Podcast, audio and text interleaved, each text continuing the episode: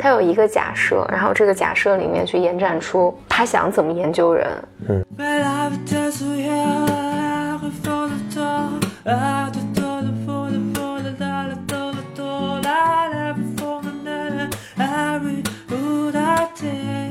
Welcome to another episode of Blow Your Mind，两个人的公路博客。大家好，我是冯克峰，我是简丽丽。咱们上回书说到三十二，三十二章，嗯，就是欧文亚龙的给心理治疗师的礼物。那行，那咱们这次从三十三章开始讲到第几章？三十五。OK，好，那就请开始。讲什么呢？这这三章讲啥呢？嗯，这三章其实不完全是一个主题啊。然后，嗯，三十三比较独立。三十三讲的是避免虚假的治愈。嗯，在精神分析里面，这个术语叫做移情式治愈，就是，嗯，就发生在来访者身上的一种让你觉得他突然的特别重大的。改善像有魔力一样，突飞猛进。对对对，药到病除。对对对，这种改善呢，就是来自于对治疗师力量的一种虚幻的认知。这是亚龙写的原文啊。嗯，实际是啥意思？嗯，他他讲了这么个故事。他说他以前有一个四十五岁的一个女病人，每次在就是咨询结束之后的几天，这个女病人的状态总是很好。这个女病人也会说：“你你给了我很多新的想法呀，然后我感觉特别特别好，你有就是这治疗特别特别有效。”然后这个女病人就会开始谈到说：“说我觉得你就像围绕在我身边的一个保护斗篷，就哪怕我听到那种呃电话里的那个留言，我听到你的声音，我就会觉得充满了力量。”嗯嗯。亚龙说：“是这个时候，他开始觉得对于这个来访者的这种表达，还有这种来访者的好转，他开始怀疑。他觉得这个太过分了，是吗？是。对，这个往往说我哪有这么厉害？对，嗯，所以亚龙觉得这个来访者是，嗯，就有有的时候，其实这种状况下，这这个在咨询中其实还挺常见的。就有的时候来访者，嗯。”就我们之前讲很多嘛，讲很多就是来访者会把自己很多课题投射到来投投射到你和咨询师之间的关系上面。那那这个其实也是其中一种，就是嗯，有的时候是我急于的，也是他的某些议题才会出现这种情况，对对对，这个就有点像我我记得以前呃，其实，在在简单心理公众号上面也写过这个文章，就是。我突然忘了这个名字，就是，呃，我们看过一个纪录片，是一个年轻人拍的，库马瑞。哎，对，库马瑞，他他就是讲，呃，就是一个在美国长大的印度人，印叫印裔美国人吧，他就因为就是假装大师，对对对，假 假装 guru 是吧？嗯，，guru guru guru 大家这个词就是 G U R U，就是大大仙儿的意思。嗯，就是那种，呃。对他，他他就说，因为美国有好多这种印度来的，就做瑜伽啊，还有教你，就是反正让你身心平静啊，就都拄个拐杖，长长发飘飘，嗯，胡须飘飘的大师。然后，于是他就想试一下，就是他就把自己给搞成那个样子，穿那种袈裟什么长袍，然后还雇了两个，呃，他说他雇了一个 PR，还雇了一个。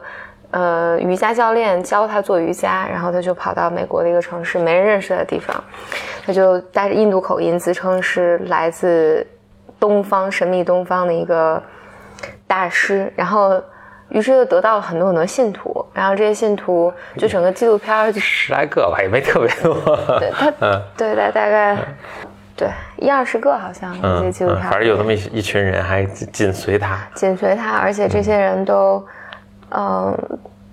就是他，就发明了很多奇怪的什么什么犬式吐气法，还有什么，然后就是，呃，我记得那唯一有共鸣的就是所有来的人都是带着生活里面的困扰，嗯，有的是有过度肥胖啊，有的婚姻出现问题啊，等等等等，然后这些人在你你看那个什么里面，那个纪录片里面，有人就把他的头像面供奉起来，有的人就。跟他讲说，就我见到你，我的心情就平静平静下来了。嗯，就我觉得在心理咨询里面没有这么极端。嗯，但是它是多少有点有有相似的地方的。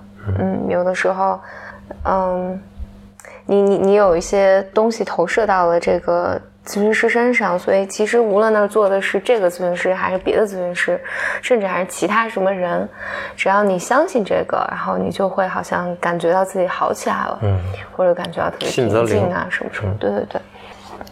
所以咨询师的一个工作呢，是你要能够理解和使用，使用就是这个东西所带来的东西。但但我觉得，我就确认一下，就是。所以这个来访者他是他也真心这么感觉，是是这意思吗？对，但就像那些跟随那个小伙子似的，他其实可能也真心觉得，好像有让我变好了，或者有希望了。对他的感受也是发自内心的。对他的感受是真的，然后但取决于当这个咨询师走了，就是或者这个咨询关系结束了，这个来访者是不是就又回去或者大失望？他有没有真的个人的成长？嗯嗯嗯。他看待问题的方式啊，他对自己感受的理解啊，有没有有没有真的变化？所以那个就是判，所以那个呃，欧文亚龙在这里判断说这个是不好，是因为他并不是真的自己内心有成长。嗯，呀，我嗯，我我想怎么讲？想纠正一点，并不是不好。我觉得他可能是一个，要警惕，他就是一个现象。嗯，然后但需要警惕的是咨询师。咨询师如果在这个时候觉得，哎，这个来访者真的好好起来了，我们的工作真的有效，嗯，其实这这是一个错误的评估，然后这会影响你和这个来访者后面的工作，嗯嗯，OK，所以是不是真的能对这个来访者提供帮助？但你说这种虚假的所谓虚假的好转，那来访者感觉就是好了，就是还挺好的，嗯，所以。你不能说它是就完全是个不好的事情，但如果咨询师就相信了这件事情，那就可能是个不好的事情。嗯，所以亚龙在这儿说的是，就是他在那个时候意识到，我忽略了他所有的改善都是建立在极不稳固的基础上的，这其实是在鼓励他的退行。然后我也知道，如果自己从他的生活中消失，他所有的进步就会烟消云散，而且。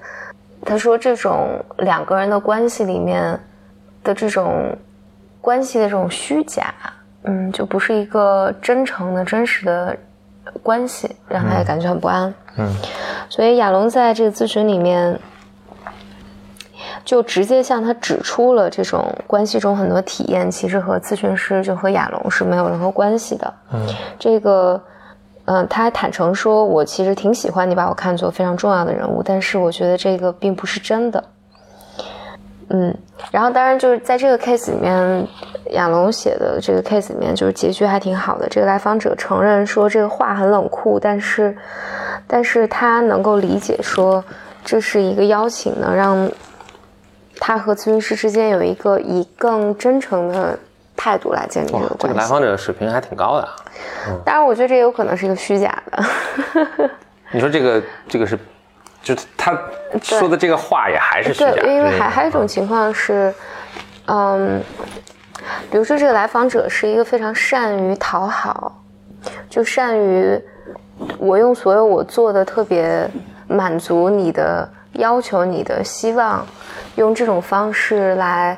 获得在关系里面获得你对我的认可，他就特别容易就是在咨询中就表现出特别合作的态度，嗯，然后好像他每一步你你希望就好像咨询师的所有幻想在咨在咨在咨询中就步步成真，嗯，这时候其实往往特别配合，过度配合，过度配合，反思能力极强，然后你们两个之间没有没有什么冲突，没有什么阻抗。嗯，这个往往也是需要讨论的。我特别恶毒的想起，像我们班上以前那种什么好学生，什么班干部，嗯，是是是，是不是就有点这问题？不像我当时那种很很独立、独立的思考。嗯，然后嗯，所以就回回到这个书上来讲，他其实就讲给咨询师说。有的时候，你在有一些情形下，你必须要咨询师要提供这种，权威啊、神秘啊，就是我能带给你好转的这种信心。但是在有的时候，你你不能长久的处在一个神话的角色里面，就我能让你一下变得好起来，或者我就能带给你好转，或者我就是能守护你的心理健康，等等等等，这是不可能的。所以亚龙说，我们可以尽可能的缩短这个时期，帮助病人尽快的进入一种更真诚的治疗关系里面。所以他最后分享了一个这个病人后来在咨询中分享的梦。这个病人说，嗯，在一个梦里面，他和亚龙一起参加一个考试，然后他和亚龙俩人都不知道怎么回答。嗯嗯，然后。嗯，哎，我想问，就是你还会做这种梦吗？就是什么参加考试，然后答不上来题？我会啊。嗯嗯，我也，就因为一说，我我我都到这岁数了，我还会做这样的梦。嗯。然后我在想，就是我想表达什么呢？就考试这个事情，实在 伤害太深了。我都多少年没有没有参加过，就是什么就对我很就影就就是会定终身的这种考试了，但是还会。你说我自从迈出学校之后，又这 N 年吧，三十年了，没 没这么长。那有其他很多什么很挑战的事情啊，什么什么建 VC 啊。什么什么这种啊，哎，都没让我做梦说，哎，我什么去见 VC 开个会答不上题，什么董事会开会答不上来，这都不是 trauma，就考试这个东西 trauma 太深。而且我问美国同学，他们也是一样的，就是都毕业之后好多就是不是学生好多年了，还就是做的一些，这这可能不算噩梦吧，但就让自己觉得很慌惊慌的梦，还是什么考试。呃，什么迟到了呀？什么睡过了呀？什么没复习呀？这种梦。对，天！我前一段还做了一个这个梦，还还梦见，我还梦见是，我知道自己要去考试了，考数学，然后，天呐数学就是对人伤害最 对对对，我一般考试都是考数学，然后发现自己完全没有复习，嗯，然后我觉得我可能完全不会做，嗯，在考试之前，然后就这种焦虑的嘛，嗯。我我想想他说什么，对，反正就就考试真是对对人伤害好大。是的。嗯嗯，言归正传。嗯。但梦啊梦，按照弗洛伊德的，弗洛伊德大概有一句话，等我先往原话，大概就是你在做梦的时候呢。你会调动你生活里面，就你你白天或者你平时生活里面所有的这些素材，都会变成你的演员，嗯，或者你的道具。然后在梦里面你是导演，嗯，然后你就你就会用生活中这些素材导一部剧，然后这个剧呢是来向你表达你内心所经受的那个冲突和被压抑的感受的，嗯。嗯。所以考试是个很好用的演员，嗯，和道具，嗯，和所有人都能使用，嗯，对。然后到了第三十四章和三十五章呢，亚龙强调的就观点，一个是说，病人要比治疗师走得更远，嗯，第二个第二个观点呢是说，你要允许自己被你的病人帮助。我在看这两章的时候呢，多少还是有一些不同意的地方的。嗯，好，就就想听的是不同意，或者我我觉得是有争议的地方吧。先先说，病人比治疗师走得更远。嗯，亚龙先生先说到说，嗯，因为来访者呃，就咨询师，因为咨询师也都是普通人嘛，都有自己的这种 struggle，就是你都有自己的议题啊、问题啊等等。有的时候，你遇到遇见你的来访者，这个来访者他所他所有的这这些问题呢，也正好是困扰咨询师的问题，嗯，所以你就会质疑说，我有没有能力让我的病人或来访者走得走得更远，走得更好？嗯，所以他说，对此呢有两种对立的观点，一种呢就是传统的分析性观点。就是传统的精神分析会认为，只有充充分被分析了的治疗师，才能够带领病人完全的解决这些所谓神经症的问题。那治疗师的盲点，就治疗师自己的这些创伤没有被处理的问题呢，就会限制，就我我就会会是我是我没有能力帮助我的来访者。嗯，那他说另外一个对立的观点呢，就是尼采啊、卡伦霍尔奈啊，就是这些哎，人。尼采会算作一位心理哲学家吧，嗯那哲学家。但我觉得，因为心理心理治疗就是心理的这些理论本身是从哲学延展出来的，所以我觉得它应该哲学下面非常小的分支。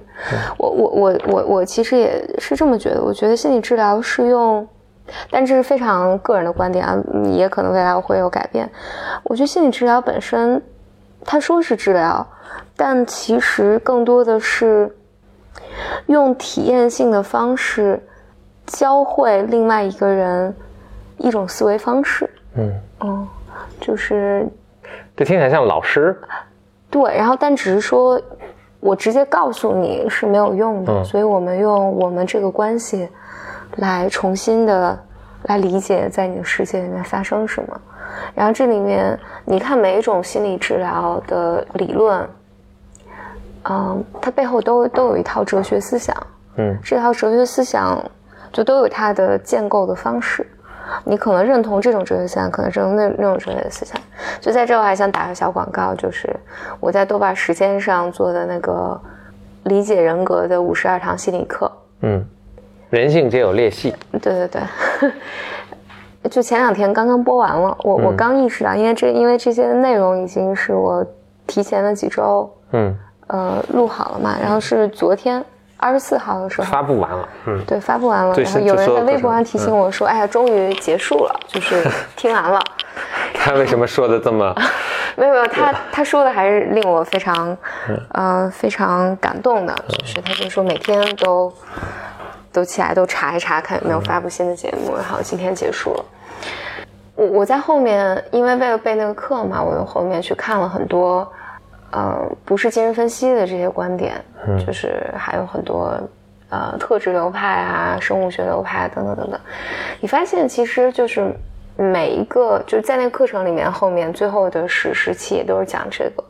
你你看每一每一个人，他都就是每一个理论的创始人，他都是背后有一套思维方式和一套想法，他有一个假设，然后这个假设里面去延展出他想怎么研究人。嗯。然后他就朝着这，比如有有人就说精神分析太病态，研究全是病人，我就要研究那些社会上积极的人，就是有成就的人，然后看他们有什么样的特质，他们是怎么理解这个社会的，然后我们就应该这么理解这个社会，所以，所以大家就发展出完全不一样的理论，嗯。然后在心理咨询也发展出不同的流派出来，所以那个我就我就觉得，其实你去看的时候，心理心理咨询其实，我觉得本本质上就是思想或者一个思维方式。嗯，我回回来讲了，他说，他他说尼采啊，这个霍尔奈啊，其实整体上就是讲说。大意就是游泳教练也不一定非要会游泳嘛，他还是可以教别人游泳的。嗯然后，当然就是亚龙的一个观点是，是说如果治治治疗师能够移除了障碍，病人自然会长成熟并实现他们的潜能，甚至比会走的比治疗师更远。嗯嗯，然后亚龙在在后面呢就讲说，所以亚龙是第二流派是吧？对亚亚龙更偏向后面的流派。我我我得诚实的讲，我觉得我我更相信第一个观点，就是我觉得治疗师你要走的足够远，然后你的病人才能走得足够远。嗯，然后等会儿再说为为什么。但亚龙在这儿后面举了一些例子，就是说，你看这些哲学家，存在主义哲学家，尼采、叔本华、萨特、海德格尔啊，就都是非常非常非常的痛苦，无比的痛苦，他们的生活都 miserable。但你如果去看那些精神分析师，就早年的这些精神分析师，嗯都很痛苦是吧？嗯，没有哪个不痛苦的。但我我觉得人人，我觉得人不痛苦哪有动力去搞这些东西？对，是的，是的，就，嗯，我就想说那个谁，我就突然忘了他名字了，克莱因，嗯嗯，这个之前的博客有讲过。你看克莱因的生活，你你也很难想象他在生活中是个好相处的人，然后你很难想象他到底是怎么做治疗的，他对孩子的那种，还有对对对人的那种苛苛刻，就 mean 的那种程度，他是怎么去做治疗的？荣格，嗯，对，但但但他们也成为一代的伟人。但我经常会觉得，因为他们发展出这样的理论出来，他们可能是非常好的、非常敏感、非常聪明、非常智慧的人，但真心也并不意味着他们就能真的带自己的病人走很远。嗯嗯，我我觉得这两个要分开看，但反正总之啊，就是，嗯，亚龙在最后还说一个我觉得很有趣，我是同意的东西。他说：“你看，你看这些荣格，他说荣格对病人存在着性剥削，然后弗洛伊德这个圈子里面这些人都存在大量的纷争，这些人都自己就不成熟，敌视彼此不尊重，而且非常分裂。然后你看精神分析整个圈子就乱乱成这样，文人所以。对，所以就证明了我他没有这么说，但我觉得某种意义上证明了，就是精神分析师不需要人格特别整合，你仍然是可以带别人走得更远的。嗯。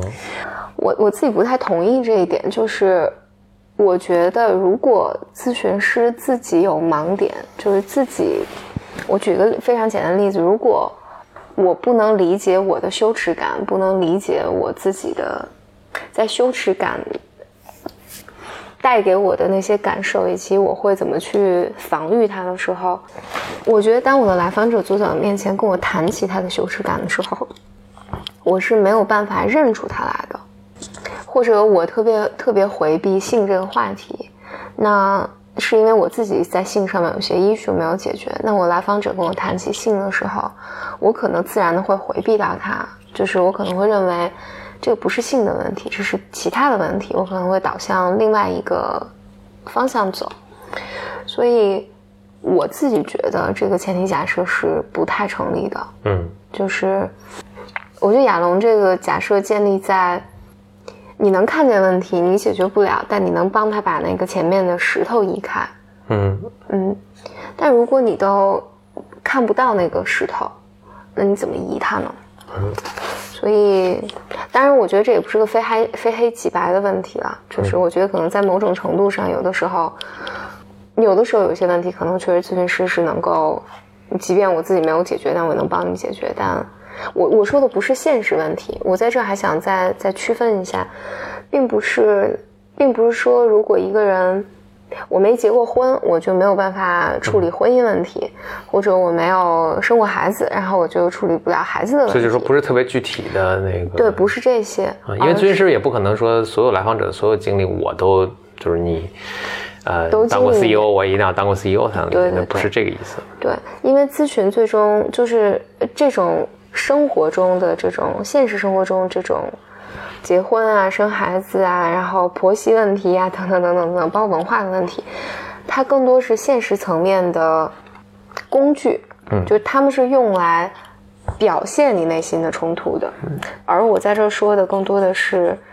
比如说，你和人建立关系的能力，然后你在人际关系中感受到的那些，嗯、就比刚才那些更具体的问题抽象了一层了，就是一类问题啊。对更抽象的、更抽象的，就比如说，我如果认没有认为讨好是个问题的话，啊，那么当我的来访者去讨好，而是这些无原则的讨好导致了他在婆媳关系有问题，或者跟丈夫之间有问题，我就无法识别那个问题，就无法帮他处理现实、这些现实的问题。嗯所以，所以并不是，嗯，并不是咨询师要经历所有现实的这些东西，嗯，或者是这两个之间是有区分的，嗯挺好。那就咱们也有这个话嘛，就是尽信书不如无书。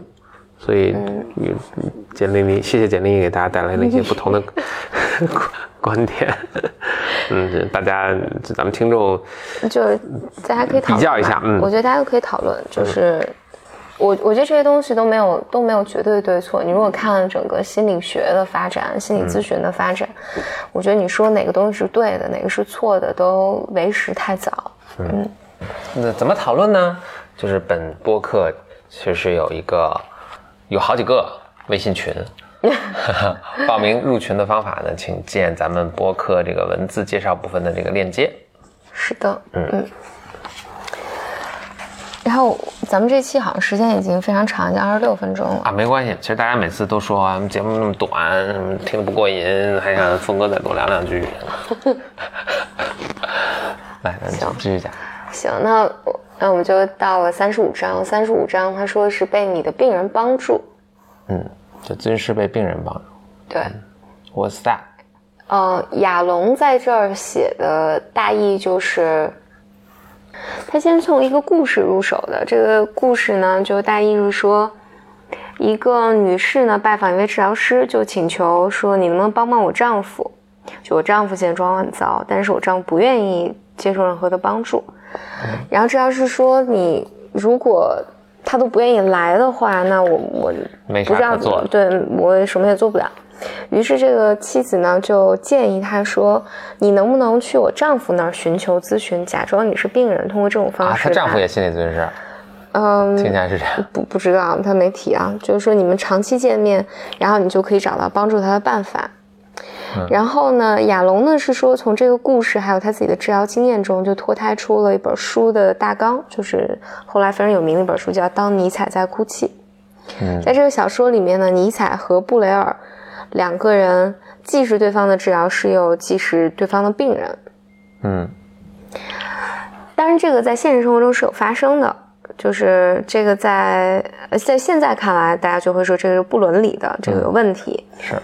但是在七十年代啊、曾经有过在在呃最早的，我现在突然也忘了那个，我最近智力有点退化。嗯在反正就非常非常早的时候，就弗洛伊德的学生，嗯，我这个在咱们播客里有讲过，是我记得有但我也不记得名字了。他就是跟自己的女病人两个人互为治疗师来治疗。好像是一个，对对，所以你看早年的里面就很多什么多重关系、双重关系，各种帮病人做决定啊，什么什么等等。嗯，当然你也不能苛责了，就是说那都是当前辈们前辈们踩的坑，然后告诉你说这个坑不能踩。嗯嗯。然后亚龙就说，他觉得治疗师从病人处得到帮助是很正常的，也谈到说荣格呢说，受伤的治疗师效能可能会提高，就是说，如果病人带进治疗的问题能够缓解治疗师的伤口的时候，治疗效果是会最好的。嗯他说，但是如果治疗师没有改变呢，病人也不会改变。嗯，然后亚龙后面呢，这这一章呢，就是在讲说他自己有的时候在进入治疗的时候，自己感觉也很不好，但是治疗结束自己就会感觉好很多。嗯然后有的时候一个治疗小组也能也能够帮治疗师去处理一些情绪，嗯，等等等等吧。他举了很多例子，包括后面我非常不同意的是，他举了一个例子，说自己出版了一本书，这个书呢，《纽约时报》就嗯出了一篇差评的文章，嗯然后就是病人就走进咨询室，就跟他说：“这个我马上就会拿这个报纸包咸鱼。”啊嗯就这些，我会觉得非常不同意亚龙的这个观点，因为我的感觉里面，就好像治疗师是在使用来访者或者使用这个他所治疗的小组来让自己感的更感觉更好。嗯也许这不是亚龙的意思啊，可能我理解有点偏执，但我觉得可能，我觉得咨询师可能要 open，对于整个治疗的过程是 open 的，就是你确实从这个治疗过程中，你是能从病人身上学到东西的，嗯你能从病人身上或者这个治疗关系中，你也会得到满足感，你也会得到一些好的感受，嗯嗯，甚至来访者也会帮你得到这种感受。嗯但是呢，我觉得咨询师，就它是一个附属品，嗯而不是治疗的目标，或者这是一个理所应当的事情。嗯，嗯，首要的还是帮助来访者。对。其实，在现在的咨询论里面是不是因为这个书也写的时间其实比较久远了，也好几十年前了？是，嗯，其实现在咨询伦理里面一般都会讲说，你一定要咨询师做的所有决定应该是以来访者的利益为先的。嗯嗯，那亚龙在这儿呢，就讲说沙利文就是美国的一个精神病理论学家，他就有对心理治疗有个描述。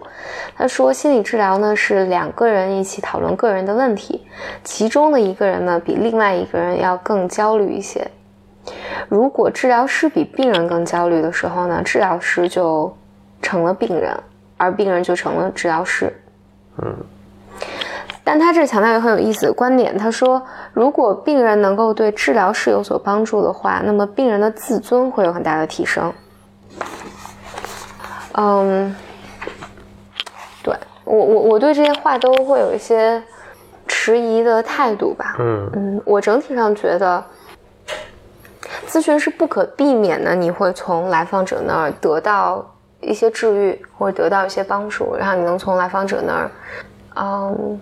得到很多东西，但它不应该是治疗的目标，也不应该是治疗中理所应当的事情。嗯嗯，当然两个人的关系实在是太复杂了，你很难讲说这是我百分之百的，就是我在帮助你，或百分之百的你在帮助我。我觉得它是个复杂的交互的一个过程。好，嗯，哦，我我还想提，其实有一篇文章特别特别好，这个文章是。苏小波，国内的一个精神分析师，苏小波写过一篇文章，非常早，他的一个，我如果没记错的话是零零年左右，他写的一篇文章叫《成为病人》，这个大家从网上可以搜到。我觉得他那里面写的特别特别好，就是你成为病人的过程里面，并不损害或者并不模糊化你和病人之间的边界，并不意味着，就是我觉得在那儿呢，就是。这文章我很久以前看，最近也没有看了。就是我我可能描述不准确，但我觉得在里面苏小波传达了一个人文的精神。那个精神里面是讲说，治疗师要允许你自己成为病人，然后你才能体会，就是才能真正的深刻的理解这个咨询关系，然后这个能够更好的让你坐在治疗师的那个椅子上。我觉得可能我看亚龙的这篇文章，觉得不太同意的是，我觉得亚龙的表述，我不知道他真的是怎么想的。这个表述让我感觉好像是咨询师离开了那个治疗师的椅子，就真的成为病人了。就是我觉得你允许自己成为病人，然后拿拿它来工作，和你真的在治疗室中成为病人，我觉得这两个之间是有区别的。嗯，好啦，这就是这三章啦，一下讲了。好久好久，嗯，下下一次我们会从三十四章开始讲，是吧？标题是啥呢？我们先剧透一下。下下一个是三十六章了。哦哦，对，嗯，鼓励病人自我暴露。我不知道为什么又回到了自我暴露里面。嗯嗯，但看起来后面几章虽然不同的标题，但他可能要表达的讲的东西可能是还比较是一个大类吧。嗯，好，好啦，那我们下回再见。拜拜，拜拜。